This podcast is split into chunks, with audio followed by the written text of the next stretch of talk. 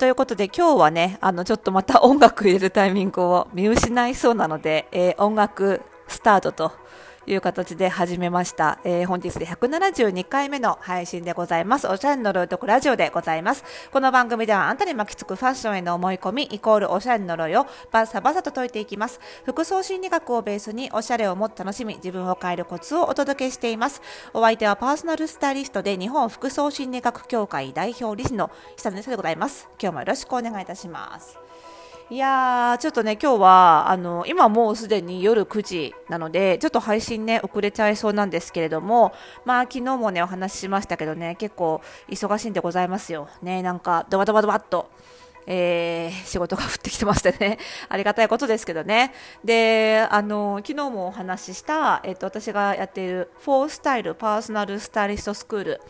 まあ、パーソナルスタイリストとかイメージコンサルタント、えーと、個人向けに、ね、ファッションアドバイスをする、えー、できる人たちを養成するスクール略して FPSS ですけども、えー、こちらが、えーと、年末から、えー、第11期の、えー、入学受付を開始しまして3月開校なんですけどあの昨日の時点で席半分ぐらい埋まっちゃいましたって話をしたらまたパパパッと お申し込みが、えー、来まして、えー、3分の2埋まっちゃいました。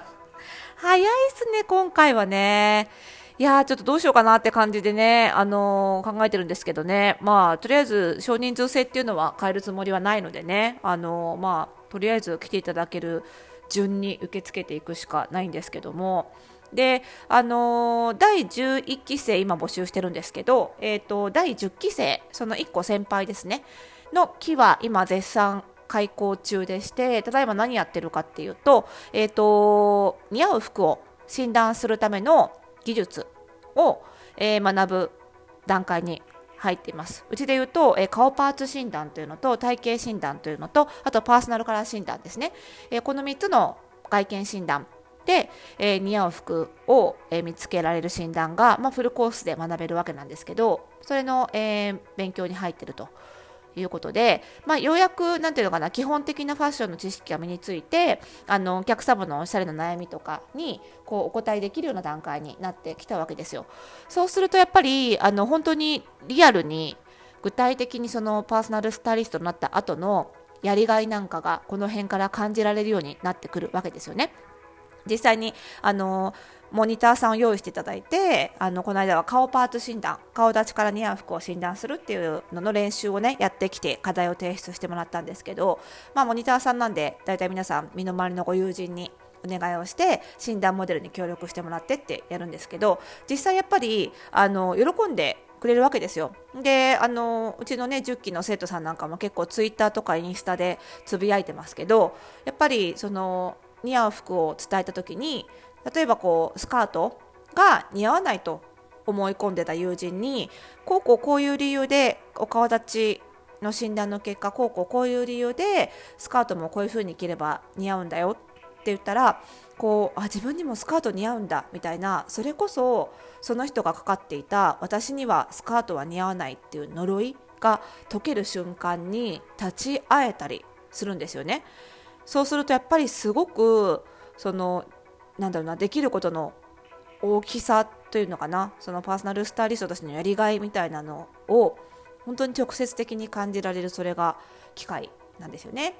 ですごく感動してっていう話も結構してるんですけど。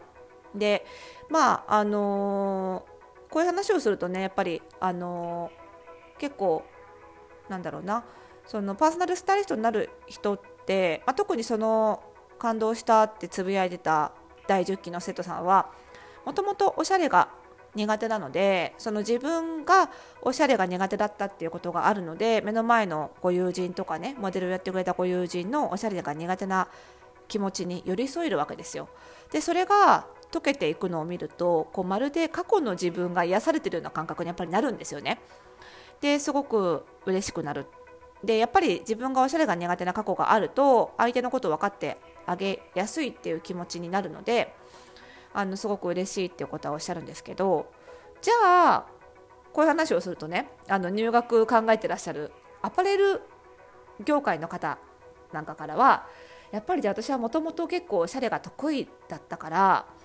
逆にパーソナルスタイリストとかになったらこうおしゃれが苦手な人の気持ち分かってあげられないのかな向いてないのかなみたいなことを結構質問をいただいたりとか 割と悩んじゃったりする人が多いんですよね。まあ、でもそうでは決してなくって、まあ、そういう質問をいただいた時にはよくあの心理カウンセラーの話をしてるんですけどどういう話かっていうとあの私心理職でもあるわけですけどやっぱりカウンセラーの勉強をする時にあのじゃあうつ病になった人しかうつ病の人のカウンセリングができないかっていう話をよくするんですけど決してそんなことはないわけですよ。そんなこと言ったら誰もカウンセラーになれなくなっちゃうっていうかカウンセラーになれる人はすごい少なくなっちゃいますよね。あのカウンセラーの中にはうつ病の人をたくさんカウンセリングしてる先生でもうつ病になったことない人はたくさんいますし例えばカウンセリングで言うとなだろうな離婚カウンセラーとかね夫婦関係カウンセラーみたいな方の中には結婚したしてない方もいますしね。離婚したことがない方もいるしということでお医者さんもそうじゃないですか、ね、全部の病気にかかったことがあるわけではないわけでそれもカウンセラーもそうだしそのスタイリストも同じことですよね。必ずしもその、えー、クライアントさんのと同じ経験をしていなくってもできるんですよ。知っててもその人の気持ちを経験したという意味で知っていても知らなくても結局ねできることって同じこと同じなんですよ。知らなかったとしてもできるし知っててもできることってそれしかないっていうのがあって。で例えば特に私はもともとうつ病になったことがない方ねずっとね。でこのラジオでも何回か喋ったことあると思うんですけどあの産後ね子供を産んだ後に一瞬産後うつになりまして、まあ、本当に期間短かったんですけどね。産後うつになってしまったことで、まあ、うつ病の人の気持ちが分かるようにはなりました。確かにね。なった。で特に最近寒いじゃないですか。寒いし日照時間少ないのでこれ聞いてる方の中にも結構メンタル不調って方多いと思うんですよ。私も寒くなってやっぱり体調がちょっとこう崩れ気味だったりするとちょっと危ないなって思う時があって。で危ないなっていうのは何だろうな普通になんかだるいなとかなんかちょっと気分が重いなみたいなのの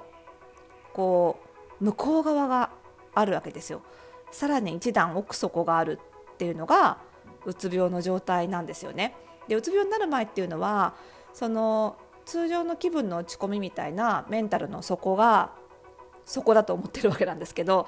うつ病にかかるとその向こう側さらにその一段深みがあるっていうのを知ってしまうんですよね。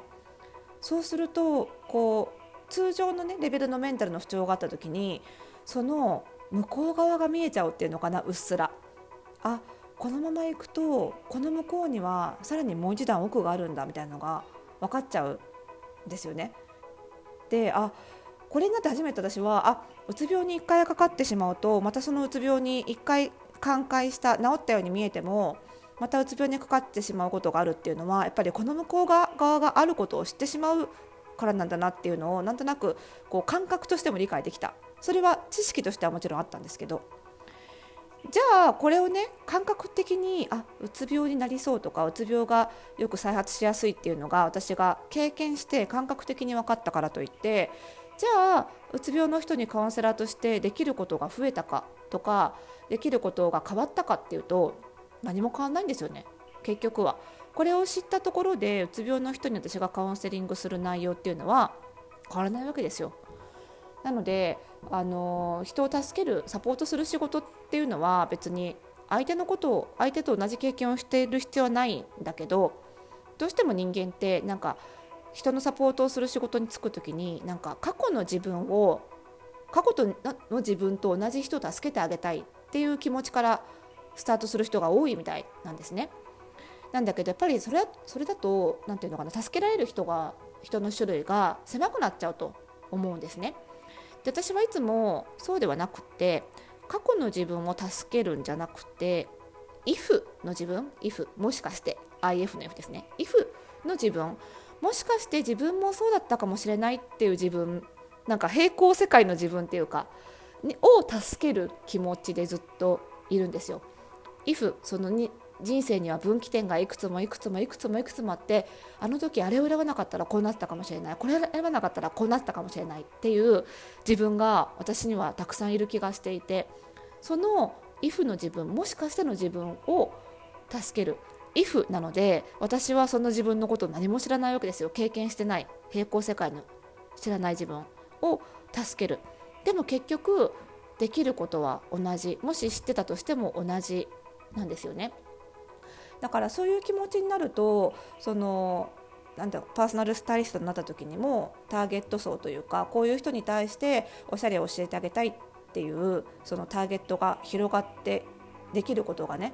広がっていくと思うのであのぜひねあのこのこれを聞いてる方で何かカウンセラー目指していたりとかスタイリスト目指していたりとかね誰か人をサポートする仕事に就こうと思っている人は